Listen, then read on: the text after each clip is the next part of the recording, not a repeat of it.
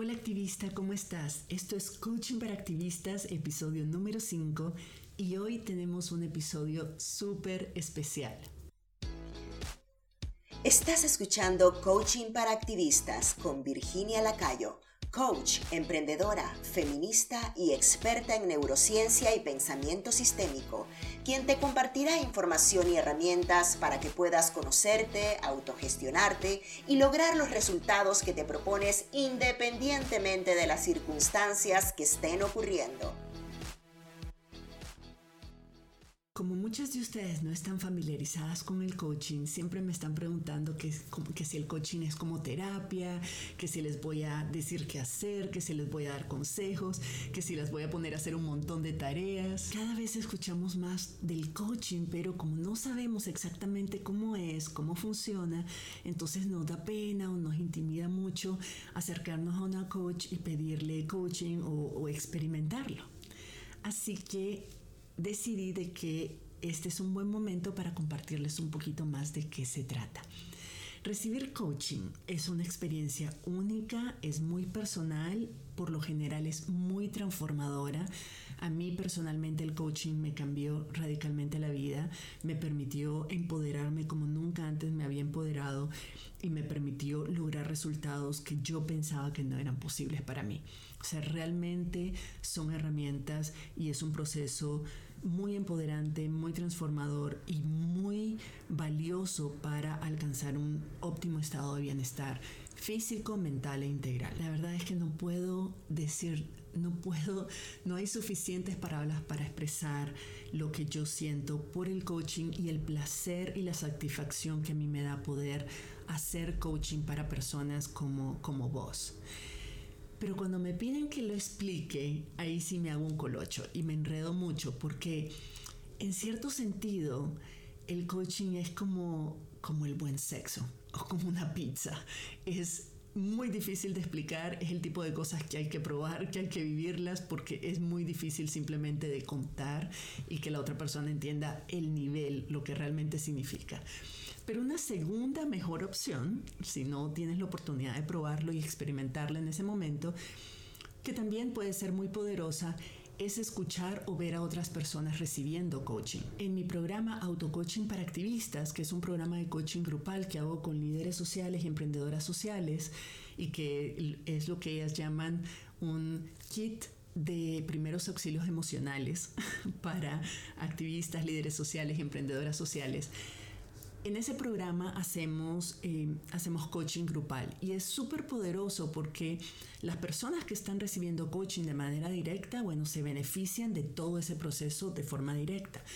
Pero las personas que están ahí acompañándonos y viendo y escuchando a esa persona recibiendo coaching también se benefician enormemente porque a veces no tenemos nuestras ideas claras o, o nos da pena abordarla directamente o a veces nos ponemos tan nerviosas de recibir, digamos, coaching o terapia de manera directa que no logramos realmente enfocarnos y, vivirlo y procesar. En cambio, cuando cuando es otra persona la que lo está recibiendo, es como decirle a Juan para que lo entienda Pedro, si otra persona que tiene la misma situación que yo, que está pensando lo mismo, que está sintiendo lo mismo, está recibiendo coaching, está haciendo todo ese proceso y todo ese análisis, pues yo simplemente puedo abstraer las lecciones de esa experiencia, procesarla de manera personal y me beneficio igual. Así que, que puede ser muy enriquecedor también. Entonces quiero aprovechar los beneficios que tiene escuchar una sesión de coaching, escuchar a otra persona recibiendo coaching para poder compartirte eh, lo que es de alguna manera poder compartirte la experiencia de cómo se siente, cómo es recibir coaching. Y en este episodio voy a compartirte una sesión de coaching que hice con Aide Morales. Aide es una joven mexicana, es maestra, es dueña de una agencia de redes sociales y que yo sepa es la mejor experta en tacos que yo conozco. Además, es una buena amiga mía y es una persona a la que yo admiro mucho por su sencillez, su sensibilidad social y su compromiso con ayudar a otras emprendedoras a desarrollar su potencial. Ella, por ejemplo, trabajó como voluntaria dando clases de yoga en una cárcel de mujeres. ha trabajado como directora de mercadotecnia para una organización sin fines de lucro. en general es, es una persona muy sensible a los temas que nosotros trabajamos. Hace unos días Aide me pidió entonces una sesión de coaching porque estaba lidiando con un bloqueo mental que no le permitía avanzar en una meta que era muy importante para ella y para su empresa de eh, su agencia de redes sociales. Entonces coordinamos una fecha y decidimos hacer la sesión. Lo que descubrimos durante esa sesión nos sorprendió tanto a las dos que ella decidió compartir la sesión entera en su podcast Emprende con Aide y me dio permiso a mí de compartir también esa sesión con ustedes. Así que aquí te va. Espero que la disfrutes tanto como la disfruté yo. Hola Virginia, muchas gracias por aceptar y por ser parte de esta aventura. Gracias a vos, Aide, por invitarme. Siempre un placer. Bueno, vamos a empezar este, pues empezar por el principio y como empezamos una de estas sesiones donde tú me preguntas y yo respondo. Sí. Bueno, si vamos a hacer coaching hoy, lo que, la forma en que la empezamos es que me cuentes en qué quieres trabajar. O sea, ¿cuál sería, cuál sería el resultado ideal que quisieras alcanzar al final de esta sesión? Mira, que me gustaría, me gustaría dejarme de, de este bloque que traigo. Es un bloque de, pues de, estoy tratando de crear el curso, la escuela para, para, pues sí, para mi audiencia, para la gente que me la ha pedido. he hecho todo ya y quiero desbloquearme de eso, quiero ya hacerlo porque la, la realidad de las cosas es que ya me falta muy poquito para lanzarla y no me entran las ganas. Estoy como, sí, como, como si a poquito hasta lo podría decir sin ilusión. Ya como que ya trabajé todo, ya hice todo, pero ya no tengo la ilusión que tenía al principio que... Y que la ilusión a mí me da, es la que me da la energía para, usualmente, para hacer esta clase de, de cosas tan grandes. Entonces estoy, sí, estoy batallando con esto. Ya llevo batallando no, no una semana, no dos, sino ya tres semanas en la misma, así estancada completamente. Ok. ¿Qué es lo que te falta para lanzarlo? ¿Qué necesitarías hacer para que ese producto esté ofertado en, públicamente? Eh, públicamente hay un proceso, es una lista de, más cosas que hacer, pero básicamente incluye poner fecha primero para, para hacer el lanzamiento y trabajar desde ahí. La he puesto la fecha, la he escrito ya en papel de oro, como dicen, ¿verdad? Y, con pluma de cristal, o sea, ya para que fuera y la cambio. Cada vez. Yo no, no quiero. Y no, no quiero. Y estoy en esas de que no quiero. O sea, no sé si no es no quiero, porque al fin y al cabo lo, sí lo quiero hacer. Es algo que se me pide, que sé que ayudaría muchísima gente, que sé que, que va a ser el inicio de cosas grandes, lo, lo, lo sé, pero, pero al mismo tiempo no puedo, no puedo de verdad, o sea, casi que sería que sería como si necesitara a alguien que lo hiciera por mí, pero no, porque yo soy capaz y soy inteligente y lo ya está casi todo, no sé. Y además sabes exactamente qué es lo que tienes que hacer y sabes cómo hacer eso que tienes que hacer. O sea, la parte técnica, la parte de el know-how, o sea, el saber cómo hacer las cosas no es el problema. No, o sea, sí me tomaría más tiempo porque es la primera vez que lo estoy haciendo. O sea, cuando, es como todo, ¿no? Cuando uno está haciendo algo por primera vez, eh, te va a tomar probablemente lo doble del tiempo porque estás averiguando que sea lo mejor, ya sea si estás usando una nueva website o lo que sea. Siempre he batallado, o sea, siempre me toma tiempo porque quiero ver todas mis opciones. Así soy ya de personalidad. Y eso sí, sé que, es, que eso es lo que va a hacer. Voy a tener que investigar dónde voy a hacer este, la clase. Eh, mandar emails, qué, qué clase de email voy a mandar, qué clase de publicación voy a hacer en redes sociales, así me va a tomar tiempo. Claro, pero, eso, te sientes confiada, te sientes segura en que sabes cómo hacerlo, simplemente es ponerte a trabajar y, hacerla, hacerlo a tu gusto, digamos, que quede, tomar las decisiones que, que, te gusten, pero sabes qué decisiones tomar, sabes cómo tomarlas, sabes cómo elaborar cada uno de, los, de esos pasos, simplemente es ponerse a trabajar. El problema no es de, que no sabes qué hacer y no sabes cómo hacerlo, el problema es que no hay algo que te está bloqueando a nivel emocional que no y mental que no te permite hacer lo que tienes que hacer. Exacto, sí, o sea, no puedo. Y es, y lo, yo lo veo con, o sea, no en mi caso, pero como en gente que le dices, tienes que dejar, tienes que tomar más agua para tener más energía, por ejemplo, o para sentirte mejor, y luego no tomamos agua o algo. Así, ¿sabes? O, o sea, lo veo con, en otros ejemplos y yo digo, ay, rete fácil, rete fácil comerte una manzana, sí es rete fácil, sí sabes, o sea, eso lo veo como que no sé, como que en, otras cosas. En esto no es rete fácil. Yo, yo, tal vez lo asociaría también mm, porque tomar agua, dormir mejor, comer más sano, tiene que ver con, es un tema de, de, es cierto, de bloqueos mentales y emocionales, pero es también un tema de hábitos. O sea, simplemente se, se nos olvida y a lo mejor queremos. Pero algo como empezar una rutina de ejercicios es sobre todo un bloqueo mental porque no hay nada no necesitas sacar un doctorado para empezar una rutina de ejercicio, no necesitas ir a un curso para sacar una rutina de ejercicio, simplemente haces ejercicio, se comienza a hacerlo. Entonces, no es difícil de hacer, lo difícil es encontrar la motivación y encontrar la disciplina y, tener y, superar todos los bloqueos mentales que uno se pone, todas las excusas que uno se pone para hacer algo. Sí, sí, eso. O sea, no es de que sea exactamente, lo dijiste perfecto, no es que sea difícil y es que no, se, no lo hace. No, no, se hace. Y, por ejemplo, si tú me dices, no, tienes que correr tres horas, no, no tres horas, tres millas, lo hago. O sea, cuestión física también no es tan difícil como que esto. Yo no sé por qué estoy batallando tanto y, y a veces hasta pienso que si tuviera una jefa o un jefe, ¿verdad? Que me estuviera diciendo, lo tienes que terminar para el viernes a las 5 de la tarde. ¡Boom! Te lo termino. O sea, ahí mismo porque pues, tengo jefe, me, van a correr. Pero aquí nadie me corre. Yo soy solita. ¿Sabes? O incluso la del ejercicio, digo, no, pues tienes que caminar un chorro porque tus huesos lo necesitan por esto y esto otro. si sé por qué, como que sí me hasta lo hago con ganas y todo, pero con esto nunca he visto el resultado, no lo, no les, no sé, ¿Qué va a pasar? Y Una cosa interesante de lo que estás diciendo es que es entonces es la falta, no tienes un porqué suficientemente poderoso.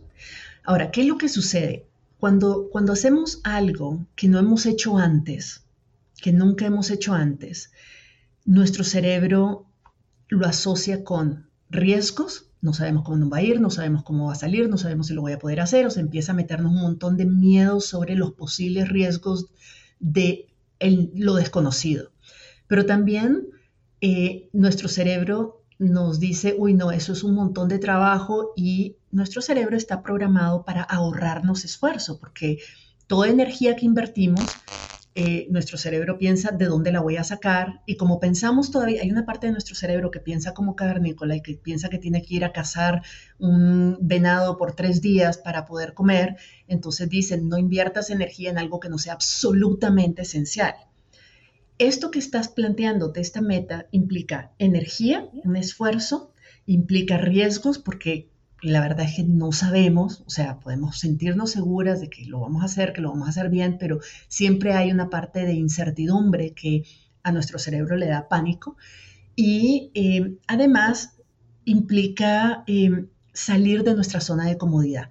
Son tres factores que cualquier cerebro humano va a resistir.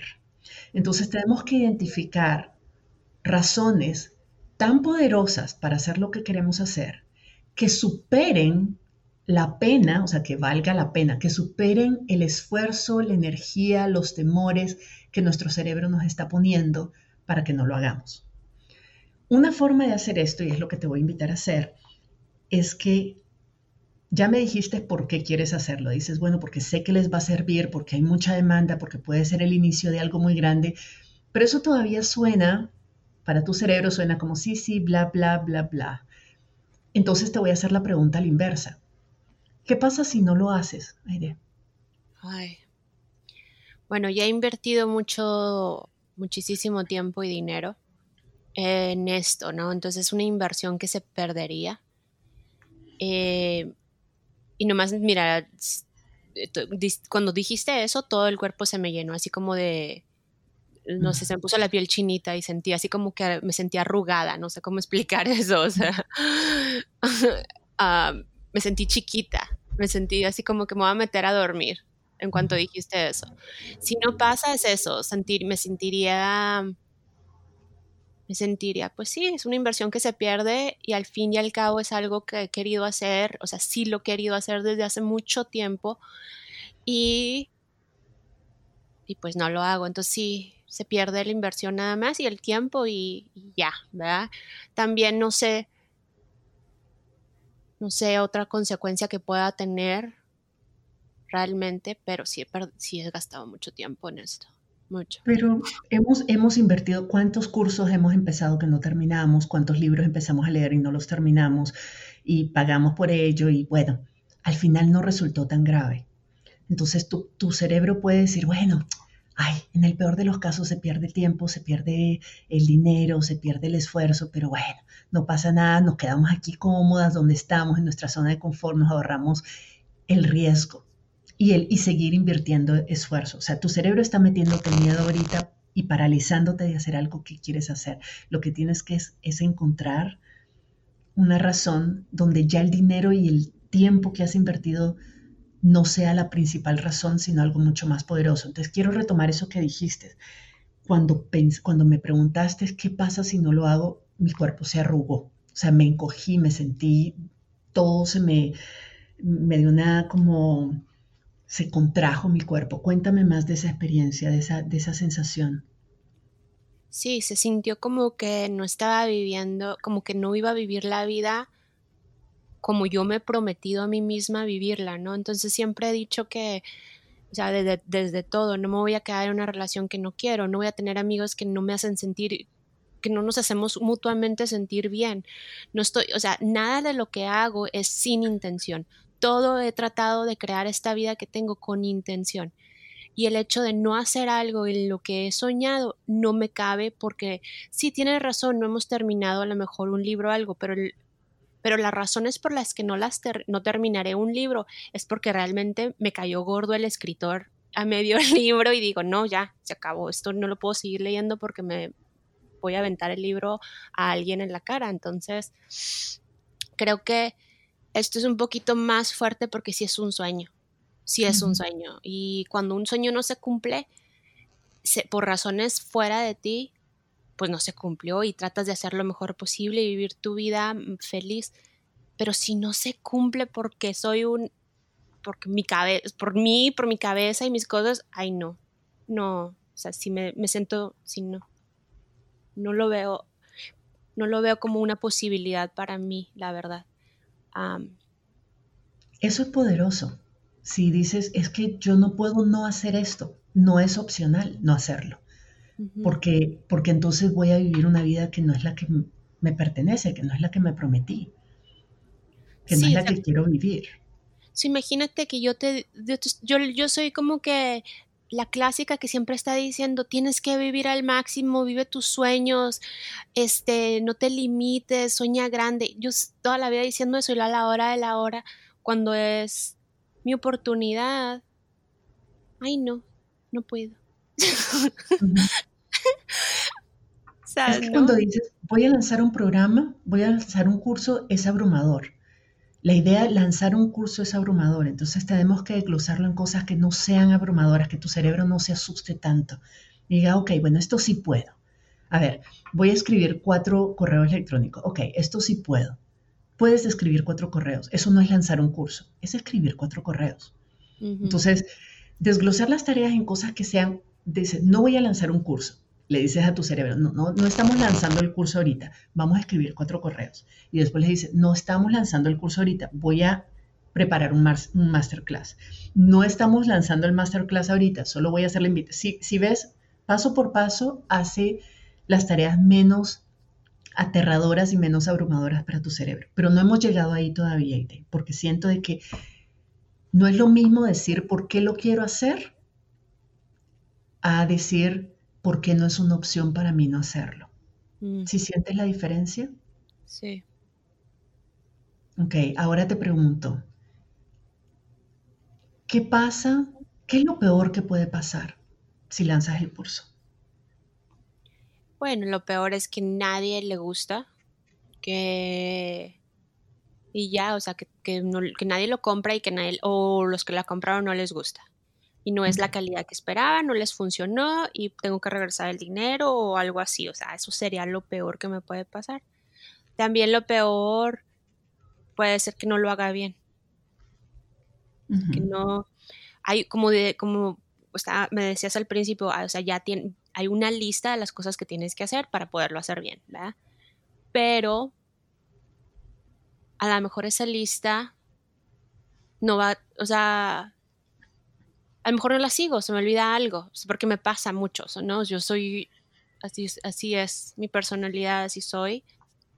Se me olvida hacer algo, se me olvida mandar un email, se me olvida conectar algo que, es vital y, ya, no salió como debería de ser y no funcionó, porque es mi culpa. Ok, ¿cuál de esas dos? ¿Hay alguna otra razón? ¿Qué es lo que podría pasar? ¿Qué te asusta que pueda pasar si lo lanzas? Si lo lanzo. Eso es lo primordial, ¿verdad? Que salgan las cosas mal y que a la gente no le guste, que no les funcione y que no encuentren las soluciones que estaban buscando y que sea más trabajo para mí, pero realmente ahorita no, sé, no, no pienso otra cosa. De pronto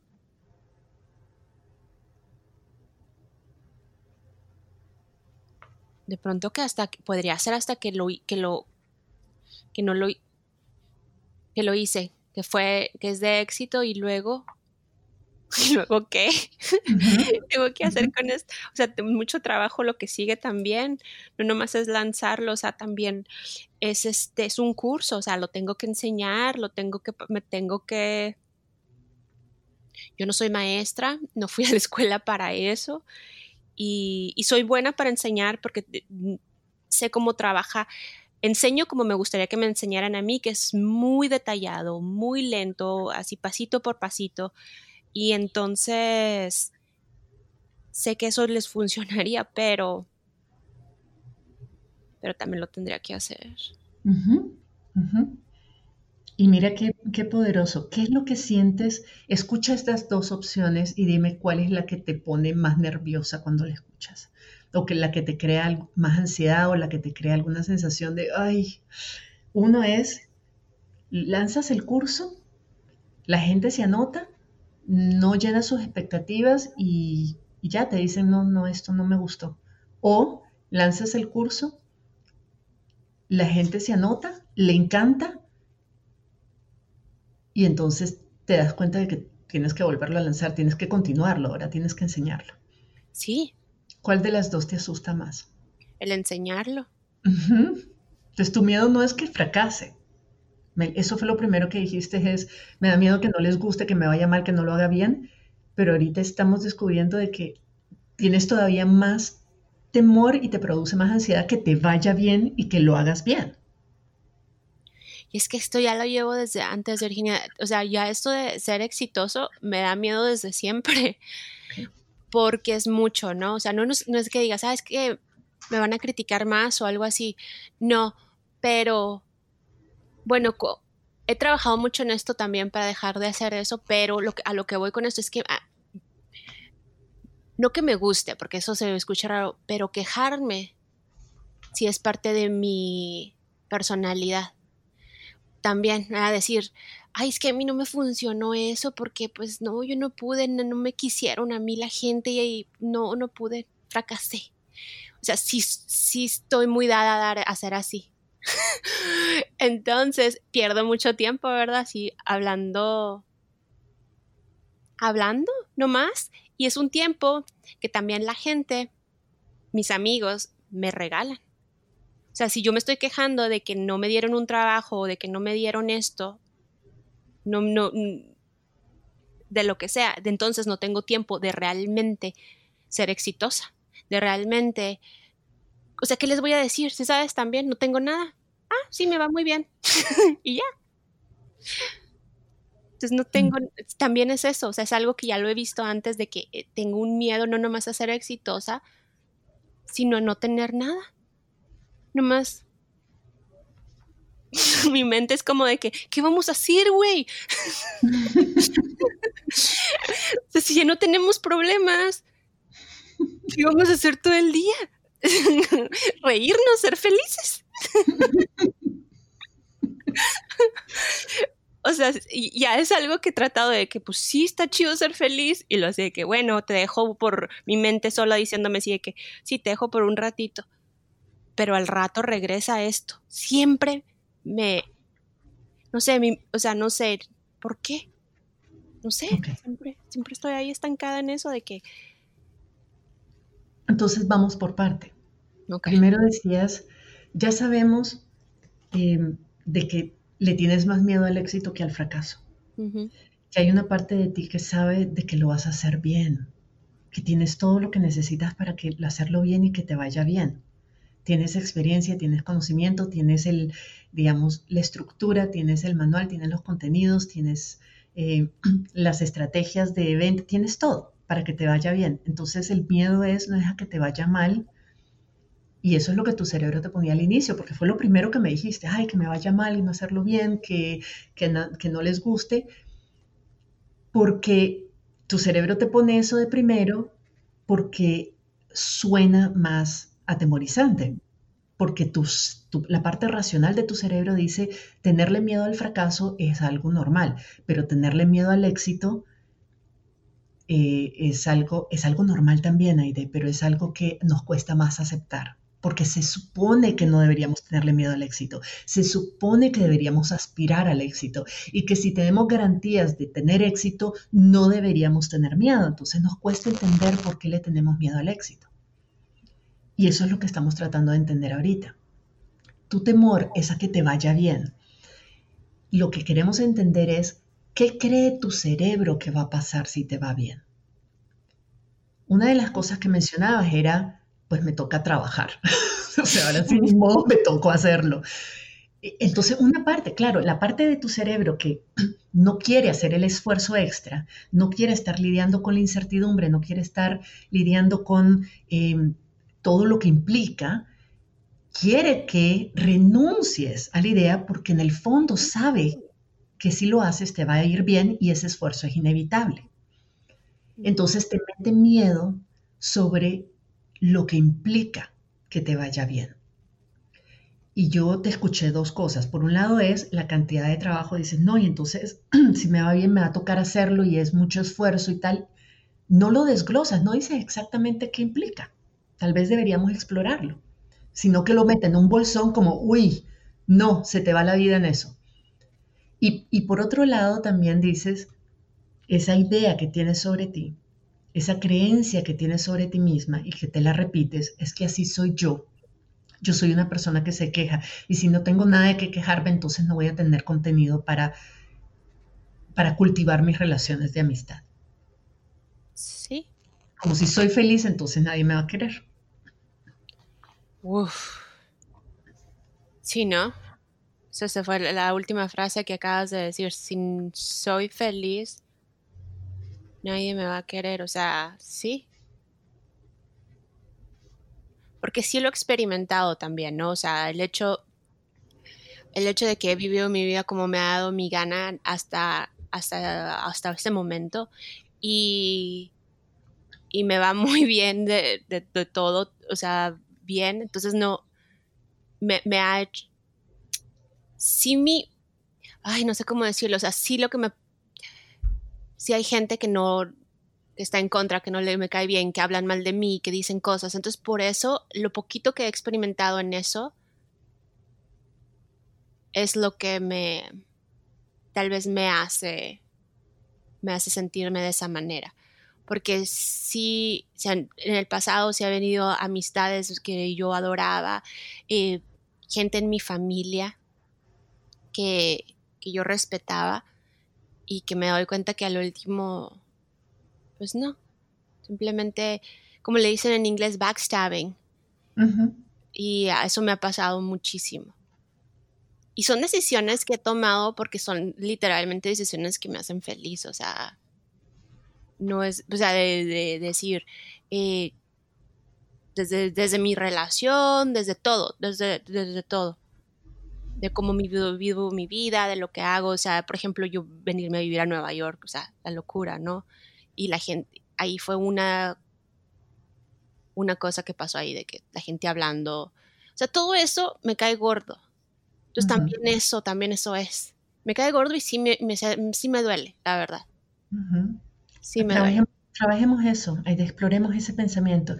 Cuando dices, si soy feliz, no me van a querer, ¿qué sientes? ¿Qué emoción? Cuando crees que eso es verdad, te dices, si soy feliz, no me van a querer. ¿Qué emoción te genera eso? Me dan ganas de llorar. ¿Tristeza? tristeza, sí, tristeza. Y pues, como te digo, no es que lo estoy diciendo nomás por decirlo, sí es algo que ha pasado en mi vida anteriormente. O sea, tengo ejemplos, muchísimos ejemplos. No, ay, que me pasó una vez y ya me traumé. No es de que me pasó una vez, me traumé, sino me ha pasado todo el tiempo, desde siempre. Cualquier cosa buena que me pasa nunca ha sido tan celebrada como yo esperaba que iba a ser por las personas que están alrededor mío. Entonces, no sé, o sea. Ok, entonces cuando crees que si eres feliz no te van a querer, te da tristeza. Sí. Y, y cuando te sientes triste porque crees que si eres feliz no te van a querer, ¿qué es lo que haces o qué es lo que no haces? Cuando estoy triste. Por esa razón por esa razón, pues no, no sigo haciendo las cosas que quiero hacer. Básicamente les ganan, ¿no? Las otras personas, en cierta o cual manera, o su energía gana. No sé si sea así la manera de explicarlo, pero... Y aparte pierdo tiempo hablando de eso. Que me vale al mismo tiempo, o sea, son dos, dos, dos, cerebros que tengo dentro de mí. Me duele, pero al mismo tiempo digo, pues me vale, pero hay veces que no me vale que adentro sí me duele y que me gustaría que, no se fuera así, simplemente. Cambiar mi realidad, tener más apoyo, que, la gente realmente dijera, ay, qué, gacho hay de que te pasó eso, o qué bueno que te pasó y de corazón, o qué, cuántas personas me hubieran gustado que me hubieran dicho, qué bueno que estás feliz haciendo lo que estás haciendo ahora, en lugar de decir, otras cosas que se han dicho, ¿no? Que son muy así de que, wow. Pero mira qué interesante. Cuando piensas, cuando crees que, que no puedes ser feliz porque entonces no te van a querer, te sientes triste. Y cuando te sientes triste, entonces dejas de hacer lo que te haría feliz. Y el resultado no es que te quieren más, no es que te quieren, el resultado es que no te critican, pero el resultado también es que no eres feliz. Ah. Y, ese resultado le pasa una manito de barniz, una manito de pintura a ese pensamiento de hice bien en no ser feliz porque entonces la gente no me critica. Es la crítica, sí, que me duele. Claro, pero para que no te critiquen, sacrificas tu felicidad. Y la razón por la que quieres que no te critiquen es para no estar triste. ¿Sí ves la contradicción? Sí. Porque pues sí voy a sacrificar la felicidad. Para no estar triste. sí, o sea, y lo, de todas maneras estoy triste. Porque no estoy logrando lo que quiero. Exactamente. Entonces, si, si no haces lo que quieres, vas a estar triste con vos misma y decepcionada con vos misma y vas a ser tu peor crítica. Vos te vas a criticar. Si haces lo que quieres, habrán algunas personas que no tienen la capacidad de, no tienen la capacidad, la madurez emocional de alegrarse con vos y por vos, que te van a criticar no porque lo que hiciste esté mal, sino porque ellas no se sienten capaces de hacer lo mismo pero su incapacidad, estás asumiendo la responsabilidad sobre su inmadurez emocional y sobre su incapacidad y estás boicoteando tu propia felicidad. Para gente que no te va a criticar por haber tenido éxito con un curso, te va a criticar por otra cosa. Sí, no, o sea, y eso lo entiendo, ¿ah? De pero cómo me quito el sentimiento, cómo lo, lo transformo, o sea, nomás hacer que me valga y ya, que, seguir haciendo las cosas que quiero hacer. O sea, realmente tú piensas que esa sea la razón por la que no em, termino este curso, o, sea, empiezo, lo empiezo y lo, y lo doy. ¿Será que por el miedo a la crítica? ¿Vos qué pensás? Bueno, sí, poquito sí. Sí, poquito sí. Si, es que es el problema también cuando uno vive al máximo y que estás viviendo y haciendo todo lo que te da tu gana, es mucha crítica. Sí, ya estoy harta, ya estoy hasta la madre, ya quiero que ya, o sea, ya cállense o, o, que o no cállense, sino acéptenme y quiéranme como soy, porque yo te acepto y te quiero tal y como eres. No hay reglas en mi mundo. O sea, tú puedes hacer lo que sea y de todas maneras te voy a adorar. O sea, no importa. Pero no, no, no, no entiendo entiendo por qué es así. ¿Te has puesto a pensar de que las personas que te critican no te quieren incondicionalmente de todas maneras? No son capaces de amar incondicionalmente, no, no son capaces de amar sin importar qué, lo que hagas o lo que digas o lo que hagas con tu vida. Esa es su incapacidad y estás sacrificando cosas que son importantes para vos para que esas personas te aprueben porque vos no te estás aprobando. O sea, la razón por la que necesitamos que otros nos validen y nos aprueben es porque nosotros no lo hacemos. Mm. Si estuviera, imagínate este, escenario, imagínate que lanzas el curso y te va súper bien y toda tu audiencia, todos tus, estudiantes, la gente que, que está contigo está feliz y estás cambiándole la vida y estás recibiendo un montón de validación ahí también. Y estás diciendo lo que haces es excelente, ya era hora que lo hubieras hecho, esto es súper lindo, nos estás cambiando la vida, te agradecemos mucho y vos te sentís realizada con vos misma, te sentís contenta, te sentís eh, orgullosa y estás tan ocupada siendo feliz y entregándote a otras personas y produciendo cosas interesantes y, y viviendo la vida en todo su potencial y siendo un ejemplo de lo que es posible ¿Crees que vas a tener realmente capacidad mental de estar pendiente de lo que esas personas pueden estar pensando de ti? No, obvio. No, o sea, no tengo ni el espacio, ni el tiempo, ni las ganas. Porque no, sí.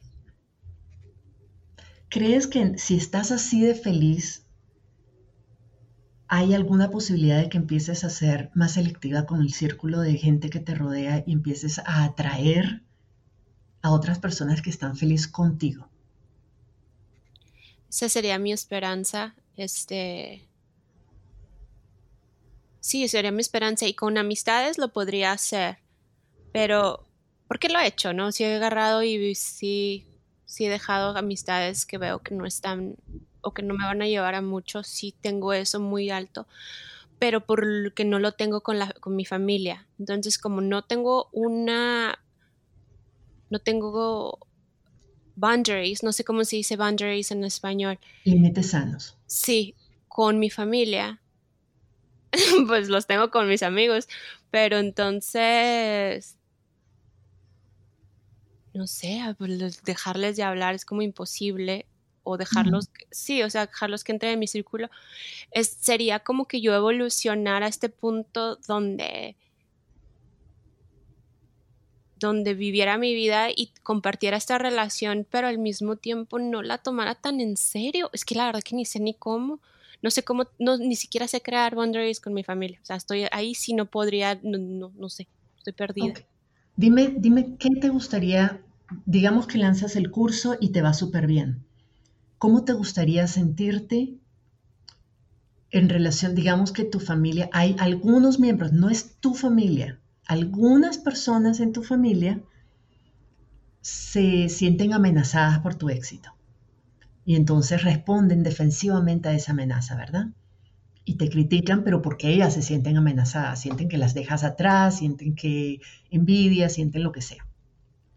¿Cómo te gustaría, sabiendo de que eso puede pasar o asumiendo que eso pasaría, cómo te gustaría sentirte, qué te gustaría sentir hacia ellas, hacia esas personas, cuando esas personas reaccionen em, defensivamente ante tu éxito? ¿Qué te gustaría sentir hacia ellas? Indiferencia. Que me, que me valiera. O sea, sí me gustaría no sentirlo, no sentir eso. Que siento que digo, ay, otra vez, tuviste la oportunidad de decir felicidades o decir o de estar contenta y no lo hiciste. ¿Indiferencia? ¿Quieres sentir indiferencia? Sí, no ¿Quieres que, no me afecte? Que no me afecte, sí, que no me importe, ajá, que mm. me vale lo que piensan. Es que esa es la indiferencia, es me vale lo que piensan, pero que no te afecte es no me afecta lo que piensan. Mm. Porque cuando eres indiferente, eres indiferente hacia la persona. Y no sé si quieres ser, ser completamente indiferente hacia la persona, que la persona no te importa, versus que no te afecte lo que esa persona diga. Sí, no, que no me afecte tampoco. O sea, sí, sí me importan, que me importe como persona, pero también que no tenga este poder sobre mí de, de hacerme sentir mal. Simplemente, bueno, así piensan esas personas. Ok. Y ya. Entonces, ¿puedes pensar eso? Es decir, puedes pensar puedes, tienes la capacidad en ti de darles derecho a, equivocarse sobre ti. Mm. Batallo, ¿eh? Ahorita que me lo estabas diciendo, o sea, sí lo entiendo, pero como sentimiento todavía no lo agarro bien. Lo entiendo en la mente, pero de todas maneras así como que, ah, pero ¿cómo, qué vamos a sentir entonces? ¿Qué voy a sentir? Nomás así, o sea, ah, bueno, ni modo. Y ya sigo. Te puedo ofrecer un sentimiento. Bueno, sí. ¿Te lo puedo ofrecer? Sí, sí, por favor. ¿Qué te, qué te parecería si experimentamos con la compasión? Mm. ¿Qué necesitarías pensar sobre esas personas para sentir compasión por ellas? No lástima, compasión. Wow, no, pues ya me dan ganas de llorar ahora sí. No es lástima. Compasión no es, el amor. Sí, pero es compasión, es saber decir. Es amor, es llena de amor, o sea, es como de que. sí. Entonces, como que no hay. Sí, es como si fuera una niña chiquita, ¿no? Que se cae y se cae, y cómo le voy a gritar a la niña chiquita, oye, ya no te caigas, estás menta sí, con qué tonta eres, ¿cómo la voy a tratar así, verdad? No puedo. Entonces la agarro, la sobo, la cuido, igual así con estas personas, o sea, no hay, es ok. Y de hecho es, interesante, ahorita me estoy acordando una experiencia que tuve cuando yo estaba trabajando de asistente de maestra en una escuela de ESL y los niños eran chiquitos así de cuatro años, tres años de preschool. Y una de las niñas se le cayó el moño del pelo y le dije, ay, déjame te arreglo el pelo y hacértelo así como yo. Y ella voltea y me dice, no, no quiero verme como una bruja. Y luego me reí, ¿verdad? O sea, pues porque está chistoso lo que dijo. Y, o sea, es una niña. Exacto. Y, ¿No te afectó? No, me reí. Porque sus palabras, si hubieran sido las mismas palabras, hubiera sido de algún adulto de tu familia, te hubiera afectado. Pero las palabras, esas mismas palabras no tienen poder sobre vos. Cuando tu perspectiva es, es una niña y, realmente no lo está diciendo, lo está diciendo desde su mentalidad de niña. Sí, y, pues, ajá, no, no, no tiene la, sí, no importa, es chistoso, o sea, se me hizo chistoso, lo tomé como chistoso, y ya. Y lo he platicado a otras personas y la gente no se ríe, no sienten que sea chistoso, ¿sabes? o sea, nomás a mí es la única que me, que me parece que hay. Y es la única que, que, importa que les resulte chistoso además, o sea, la, que, la que lo está experimentando sos vos y vos sos la que necesita definir cómo lo quiere sentir. Entonces, volviendo a tu familia sobre la compasión, ¿qué necesitarías pensar sobre ellos? para sentir compasión, de decir, entiendo de que esto es difícil para ustedes de aceptar, entiendo de que esto les puede mover muchas cosas y les puede cuestionar cosas sobre su propia vida. Y, y siento mucho que estén viviendo este dolor, siento mucho de que mi éxito sea doloroso para ustedes. Ay, Es que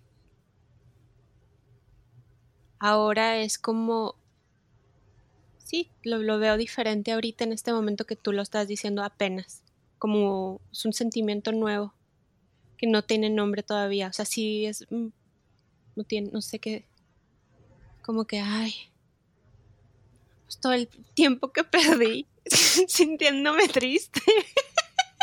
No te, no te castigues. Sí. No necesitas castigarte, pero mira qué lindo que es cuando actúas desde el amor, puedes decirle a una persona, puedes decirle, eh, y lo que le estás pidiendo es, yo quiero que ustedes me aman independientemente de lo que yo haga. Pero lo que yo te estoy sugiriendo es empezar vos. Es decir, puedes amarlos a ellos independientemente de lo que ellos hagan o sientan. Mm hasta ahorita, ahorita en este segundo que estás diciéndolo, apenas puedo hacerlo.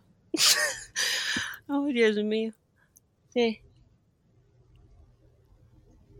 Hasta apenas ahorita. Sí. Antes yo creo que no, desafortunadamente. Porque estabas diciendo, yo los amo si me aman. Es una condición, es una transacción. Los amo si ustedes me aman igual. Entonces mi pregunta es, si quieres que ellos te amen, independientemente de todo, no importa lo que hagas, lo que digas, si te equivocas, si tienes éxito, que te amen porque sí, porque eres, porque sí. Eres capaz de modelar ese comportamiento y decir, no importa que ustedes sean imperfectos, no importa que se equivoquen sobre mí, no importa que, que no tengan la capacidad de alegrarse por la felicidad de otras personas, no solo la tuya. Una persona que no es capaz de alegrarte por tu felicidad no se alegra por la felicidad de nadie ni por la de ellos mismos, no se dan cuenta. Exactamente. Entonces, puedes sentir, ok, pero yo sí soy capaz de amar incondicionalmente. Yo puedo amarlos por los dos, o sea, en las dos vías. Puedo amarme yo y amarte a ti. Independientemente de nada, o sea, yo te estoy pidiendo que me ames, no importa lo que yo haga, yo te voy a amar, no importa lo que digas porque estás en tu propio proceso. Yo estoy en el mío y tú estás en el tuyo y yo te voy a amar a tu ritmo, o sea, en tu proceso, donde sea que estés. Sí.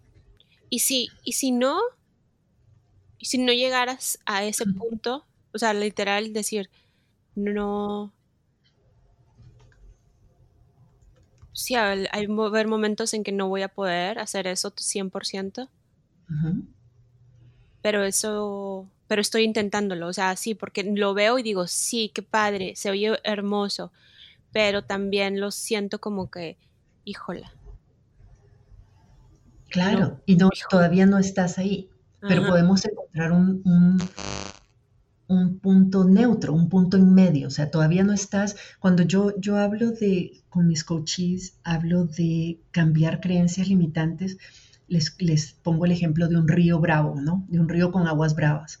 Digo, ahorita estamos en una orilla, en una orilla donde nosotros boicoteamos nuestra propia felicidad porque pensamos de que solo siendo infelices nos van a querer.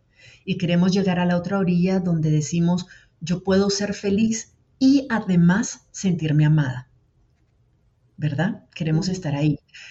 Entonces, no podemos dar un brinco y llegar a la otra orilla así como en un tronar de dedos, tenemos que cruzar el río.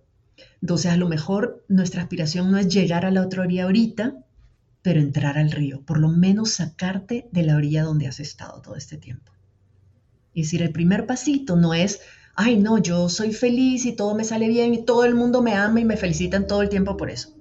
No estamos ahí, no vamos a llegar ahí hoy, pero por lo menos puedes decir, ok, yo puedo ser feliz y trabajar en una forma, trabajar en, mis creencias que me permitan quererlos y quererlas a pesar de que ellos no tengan la capacidad de estar felices conmigo. Sí. Sí. ¿Eso es algo creíble? ¿Es, ¿Eso es verdad? ¿Eres, ¿Eres capaz de trabajar en tus propios sueños y en tus metas y en ser feliz vos y además empezar poco a poco a trabajar en tu capacidad de aceptarlos tal y como son. Puedo, puedo, como dices tú, meterme al agua, ¿no? Básicamente, para poder cruzar. Pero sí es, ajá, se oye muy lejos, pero sí es algo que puedo llegar a hacer cada, especialmente cada vez que, que, que, recuerde mi mente eh, cosas del pasado. Porque la, también el rencor, no es rencor, así que es rencorosa, pero, pero sí poquito sí es rencor si me acuerdo de las cosas también del pasado. Entonces puedo jugar con esta idea, con cuestiones del pasado para sanar eso y practicar para el futuro mm. al mismo tiempo. Y eh, ojalá que algún día no, no exista absolutamente nada de mí hacia esas personas o ni siquiera de esperar más. Exacto. El punto, Aide, es que tienes dos opciones. Uno es eh, no ser feliz y quedarte en un rol de víctima porque la lástima atrae compasión, supuestamente. Entonces, cuando dices que yo siempre me quejo y siempre tengo que tener algo que quejarme porque si no, ¿de qué voy a hablar y qué les voy a decir? Es porque has establecido, vos has establecido una dinámica donde como no puedes, como no, no, no eres capaz de, mm, todavía de manejar las críticas sin que te afecten, entonces prefieres no oírla. Y la mejor forma de no oír críticas es de crear, despertar lástima en las otras personas, despertar compasión en las otras personas para que entonces te cuiden, te protegen, anden caminando en cáscaras de huevo contigo y pobrecita y de, y entonces mejor no le digo nada porque ya ella es muy sensible y tal. Y entonces de esa manera es una forma en que crees, crees que estás segura y que estás a salvo, que estás protegida. Pero el costo de esa seguridad es tu infelicidad es no hacer lo que realmente quieres, es no hacer lo que realmente te hace feliz. Entonces dices, quiero ser feliz, pero para ser feliz necesito que estas personas cambien y que sean felices conmigo. Como no podemos controlar lo que las otras personas hacen o piensan o dicen del todo, nunca vas a poder controlarlo. La, la única opción que habías visto viable era no ser feliz vos. Lo que yo te estoy proponiendo es ¿Qué pasa si decides ser feliz y trabajas en lo que sí puedes controlar? Que es la forma en que percibes lo que otras personas dicen y hacen, que la forma en que dejas que lo que otros dicen y hacen te afecten. No estás, dejas de, eh, renuncias a la idea de controlar el comportamiento de otras personas y te enfocas en trabajar tus propias reacciones, cómo vos te sentís cuando esas, personas hacen o dicen lo que, lo que sea. Eso sí está bajo tu control. Y esa es la buena noticia, porque entonces tu felicidad está bajo tu control y el nivel de afectación que otras personas tienen sobre vos, el poder que otras personas tienen sobre vos, está bajo tu control también. Sí. Y si está bajo tu control es totalmente trabajable. Sí. Lo que está, sí. Hmm. Y sí, sí está bajo mi control. Y tienes razón. A pesar de que ahorita estoy así como que, ay, pero... o sea, sí, en mi mente sí estoy un poquito como que discutiéndote la idea. Claro, claro. No, porque es más fácil echarle la culpa a las demás personas, es más cómodo. Bueno, y también... ay, si me harían tan fácil la vida así, ¿por qué no simplemente cambian y ya?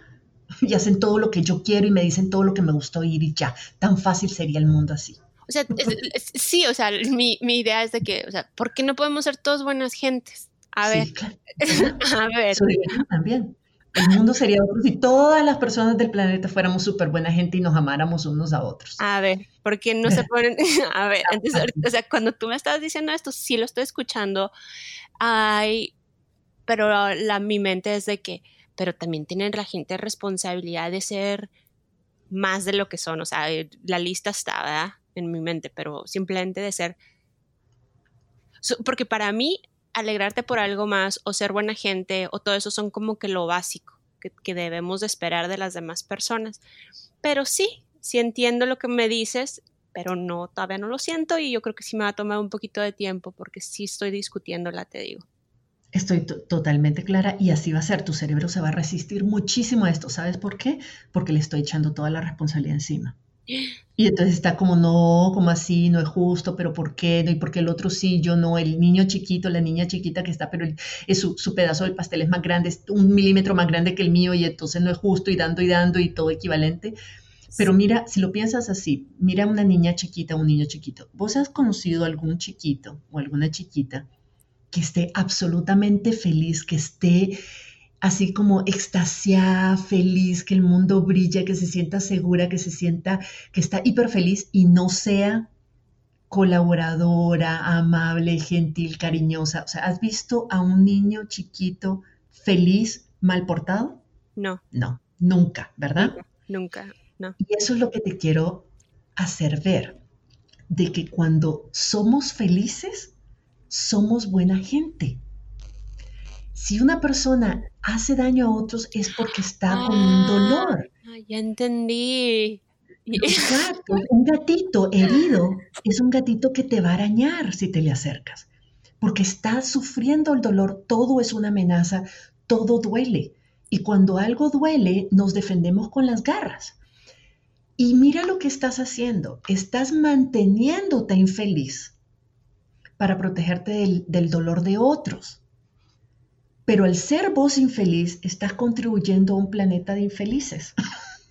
y no es lo que queremos, ¿verdad? Claro, Ajá, claro. Entonces, algo que sí puedes hacer es ser feliz para no contribuir al dolor colectivo. Y ser compasiva con las personas cuando se portan así porque están respondiendo a un dolor. Sí, y ahora que me lo dices, como me lo explicaste así, lo entiendo completamente y más fuerte. O sea, ya me cayó el 20 de verdad, porque mira, claro, si yo hago este curso, si lo termino, porque es parte de mi sueño y, y me hace feliz simplemente hacerlo y hacer algo para, por hacerlo, pues así como creadora 100% que nos hace feliz hacer las cosas por hacerlas. eh, o sea, no debe, no, ahí, ahí ya voy a, voy a, básicamente estoy llenando mi tanque para yo poder llegar a hacer eso. O sea, ahorita no, no te creo que voy a sentir esos sentimientos positivos, ¿verdad? Que dices, ay, vas a poder hacer así. Pues claro, mi tanque está vacío. O sea, ahorita, ahorita lo que quiero es que cambien todos y que me llenen a mí mi tanque, ellos, ¿verdad? O sea, y, el, mi, mi tanque de felicidad. Claro. Entonces tengo que crear, ay, pues sí, tengo que hacerlo yo solita. Sí, pero cuando tienes el tanque lleno, ya no necesitas que nadie te lo rellene. Entonces no importa que no lo hagan, porque está lleno, está full. Tienes tanta felicidad dentro tuyo que eres capaz de decirme, mira, tranquila, yo no necesito que tú me hagas feliz, pero si quieres te comparto un poquito de mi felicidad. Mm. Ah, y ese va a ser una nueva, ¿eh? Esa es una nueva para mí, totalmente 100%. Uh -huh. Nunca he experimentado eso, así al 100, que me acuerde. ¿Y no te, o sea, no sería lindo probar? Eh, sí, claro. y depende de ti, porque sabes exactamente qué es lo que te puede hacer feliz. No necesitas a nadie para lograr eso. Es un círculo virtuoso, no vicioso. Ahorita estás en un círculo vicioso, donde eres infeliz, entonces esperas que, bueno, soy infeliz por ustedes, así que mínimamente háganme un poquito feliz. No lo hacen, entonces eres más infeliz, entonces les pides más y eres más exigente. Si inviertes ese círculo y dices, no, a ver, yo voy a hacerme feliz a mí misma haciendo lo que creo que quiero hacer, haciendo lo que me apasiona, llenándome mi tanque, y entonces después voy a estar tan feliz que ya no voy a necesitar que ustedes me hagan felices. Entonces, cuando ustedes sean infelices y, y, se muestren como gatitos heridos, ¿verdad? Y arañando y tirando arañazos así, yo voy a poder tener la compasión de ver el dolor. Porque yo ya sé lo que es estar ahí, pero ya no estoy ahí. Mm. Sí. A un gatito que está herido y que está en un rincón y está miau, miau y tirando así zarpazos chiquitos, no te pones a pelear con el gatito, no te pones a devolverle el zarpazo tampoco, sobre todo cuando eres más grande y más, más grande en el sentido emocional, ¿no? O sea, eres más grande. Lo que haces es lo dejas tranquilo, que se relaje, que se tranquilice, que no te vea como una amenaza y después te acercas y tratas de, de curarlo, ¿no? Exacto. Bueno. Sí. Pero si estás metida en el rincón con el gato y vos también te estás desangrando, pues entonces a ver quién araña más duro. Y qué pérdida de, de, de, de momento, porque sabiendo que si tratas bien al gatito vas a tener el mejor pet, el mejor animalito del mundo que se va a querer y ahí te vas a estar. O sea, no sé, o sea, sí lo veo, qué pérdida de tiempo, de energía, sobre todo. Y el gatito se da, deja de pelear cuando, cuando se da cuenta de que tu condición no es una amenaza, que tu grandeza no es una amenaza, que no es porque sos grandota más grande que porque es un gatito y vos sos una persona, ¿verdad? Que no es porque sos más grande que el gatito no significa que lo vas a lastimar. Las otras personas empiezan a bajar las defensas y la guardia cuando se dan cuenta de que tu felicidad no representa una amenaza para ellos. Pero como no te han visto ser feliz porque hasta ahora has, has entrado en la dinámica de mantenerte quejándote, de ser víctima, de, de no tener éxito, de no perseguir tus sueños para que ellos no se sientan amenazados, ellos no saben cómo es lidiar con una idea que se llena a sí misma y que es feliz y que no los necesita. Entonces es posible que al inicio estén asustados porque digan, uy, se nos creció la idea y, es una amenaza. Pero cuando se den cuenta que la idea grande, que la idea feliz y que la idea realizada no es una amenaza, sino más bien una fuente de buena energía, de energía positiva, se van a relajar y se van a dejar sanar. Y la, y la relación trasciende ahí. Exacto. Además, y haces un favor a todo el mundo. Sí, es un healing, o sea, cañón. Un healing así de que wow. Y, no, y depende de mi chin, otra vez. Sí, por eso a veces, Virginia, contigo no me gusta hablar.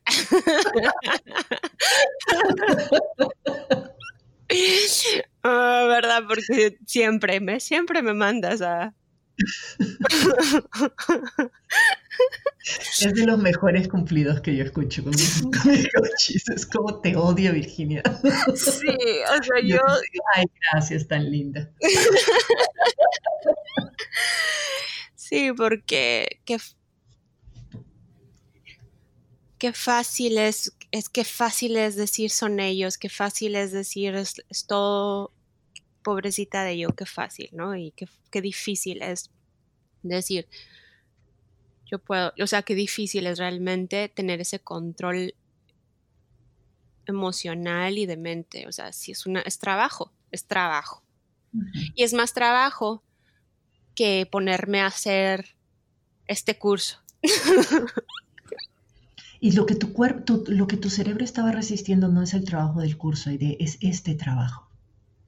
Sí. Pero vale la pena porque va más allá del curso. Es tu felicidad de la que estamos hablando. Es la calidad de tus relaciones de la que estamos hablando. La calidad de relaciones con tu familia de la que no te quieres distanciar de la que estamos hablando. Vale la pena el esfuerzo. Vale la pena trabajar los miedos y trabajar todas las resistencias que tu cerebro tiene y que solo te está poniendo porque te quiere proteger. Porque no sabe el poder que tiene este proceso de sanación. Wow. Wow. Sí, lo siento en el cuerpo. Cuando dijiste todo eso, estaba así todo la piel chinita, así de que sí, sí, sí, es eso. Es esto. ¿Sabes? Cuando sabes la verdad y la sabes. O sea, que dices, sí es esto, lo encontré. Es por eso, Aide. Sí es por esto. Y sí. Ay, pues gracias. Para, para cerrar esta, esta sesión, Aide, recapitulemos. Dime qué te llevas. Haz, una recapitulación de, todo, de lo que aprendiste en esta sesión y cuál va a ser tu próximo paso. Mira, primero me llevo que, que literal, ahora sí, no eres tú, soy yo, ¿verdad? O sea, con todos, y que, que, que, sí tengo que poner más conciencia en lo que yo doy más. no, no tan solo nomás a esas personas de las que hablé, sino de, de pues en general a, mis relaciones en general. Este, tratar de elevar las relaciones. Me llevo, y me llevo sobre todo que, que qué tan chiquito es lo del curso ahorita. O sea, cuando empezamos la conversación, el curso se me hacía como lo más grande del mundo, lo más difícil. Yo no puedo con eso, Virginia, nunca lo voy a hacer, nunca lo voy a hacer, está bien, no hay pedo, mejor desconvénceme de que lo haga. Y ya. Y ahorita se, se me hace como, como algo más que hay en mi vida que, que, es, pero no es lo, lo real. Es, es tan pequeño y lo voy a hacer porque no es no es, no es la montañota que yo me, pensaba que era. Simplemente es parte de lo que tengo que hacer porque este es mi destino y lo estoy cumpliendo y es mi sueño. Pero lo grande ahora, lo que realmente a lo que empezaba, que no sabía, obvio, que no sabía que, por lo que estábamos hablando era esto, era de, de sanar. Sanar esta partecita que todavía me queda y, y crecer que no sé, que no sé, no sé exactamente cómo, pero, pero sí sé cómo, ¿verdad? Porque ya lo dijimos, es pasito a pasito y es dándose cuenta, empieza uno como, pues dándote cuenta que tenía, como los alcohólicos, dándote cuenta que tenías un problema y ahí empiezas y ahora es, igual. Me, y, y mi paso, mi paso es, el que sigue es probar que sí puedo hacerlo en cada ocasión que tenga. O sea, de, de, irme con estas, en estas relaciones y realmente pensar, o sea, literalmente yo sé que se va a escuchar de locos, pero pensar e imaginarme a estas personas de niños. Imaginármelas como el gatito que decías, o imaginármelas así un poquito más para poder yo llegar a esa compasión que necesito tener. Exacto, exacto, eso ayuda. Y el segundo reto que te voy a poner, la segunda em, sugerencia que te voy a dar es lanza el curso y asegúrate de tener éxito, porque entonces vas a crear las condiciones ideales para transformar esa relación contigo misma y con ellos. Desde tu fracaso, desde el no hacer nada, no puedes transformar. No sabes lo que es ser la idea feliz y realizada que es capaz de amarse a sí misma y amar a otros porque le sobra felicidad. Entonces, crea las condiciones para ser muy feliz y entonces desde ahí puedes trabajar, desde la nueva ID puedes trabajar nuevas relaciones. Wow. Sí. Siempre me dejas tarea. Siempre. deja, me queda, siempre, sí, tarea y voy, ok, sí, sí. Y más para, más para crecer es esto. Wow, sí. Nunca he tenido esta condición. Sí, cierto. Ok. Pues va a ser exitoso. Claro. Claro, es que va a serlo porque no es una opción. Porque ya, ya no hay. No es una opción porque el éxito de ese curso es condición sine qua non para ser la persona que quieres ser y establecer nuevas dinámicas de, relaciones con tu familia. Punto. No hay motivación más fuerte que esa. Muchas gracias, Virginia, como siempre. Eres lo máximo.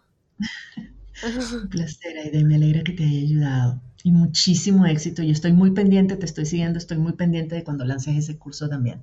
Voy a estar ahí súper atento. Gracias. Espero que te haya gustado este episodio y que tengas ahora una idea un poquitín más clara de lo que es una sesión de coaching. Las coaches, más que dar consejos o decirte qué hacer, lo que hacemos son preguntas poderosas para ayudarte a tomar perspectiva, para ver opciones que no habías considerado antes, para conocerte más a fondo y para acceder a tu propia sabiduría interna. A veces te invitamos a considerar ciertas opciones o hacemos algunas afirmaciones provocadoras o te hacemos algunas sugerencias, pero todo es con el fin de que encuentres tus propias respuestas. Le doy mil gracias a Aide por su vulnerabilidad, por mostrarse tan abierta, por, por mostrar ese nivel de fortaleza que, que tiene como mujer y como emprendedora y por supuesto por permitirme compartir esta sesión con ustedes. Si quieres conocer más sobre el trabajo que hace Aide, puedes visitarla en su sitio web bimasocial.com y eh, ahí está toda la información sobre los servicios que ofrece, sobre su curso Instagram para, para, emprendedoras o puedes seguirla en Instagram y la buscas como Emprende con Aide y ahí vas a encontrar también toda la información y link a su sitio, a su sitio web y otro. De todas maneras, yo voy a poner toda esta información y todos estos links en las notas de este episodio en mi sitio web virginialacayo.com pleca podcast buscas por el episodio número 5 y si quieres saber más sobre el trabajo que yo hago con líderes y emprendedoras sociales quieres, o quieres más información sobre el programa auto coaching para activistas entonces te invito a ser parte de mi comunidad activista para poder recibir información exclusiva que no publico en ningún otro lado. Eso es información sobre talleres que doy, seminarios, cosas que estoy lanzando, materiales, herramientas, recursos gratuitos, cualquier cantidad de cosas que solo comparto con mi comunidad activista. Para suscribirte solo tienes que ir a mi sitio web virginialacayo.com y ahí hay varios botones que te llevan a la suscripción de mi comunidad activista. Así que te espero por allá y nos escuchamos en la próxima. Si te gustó este episodio, dale like, suscríbete para no perderte el próximo y compártelo con otras activistas, por aquello del buen karma.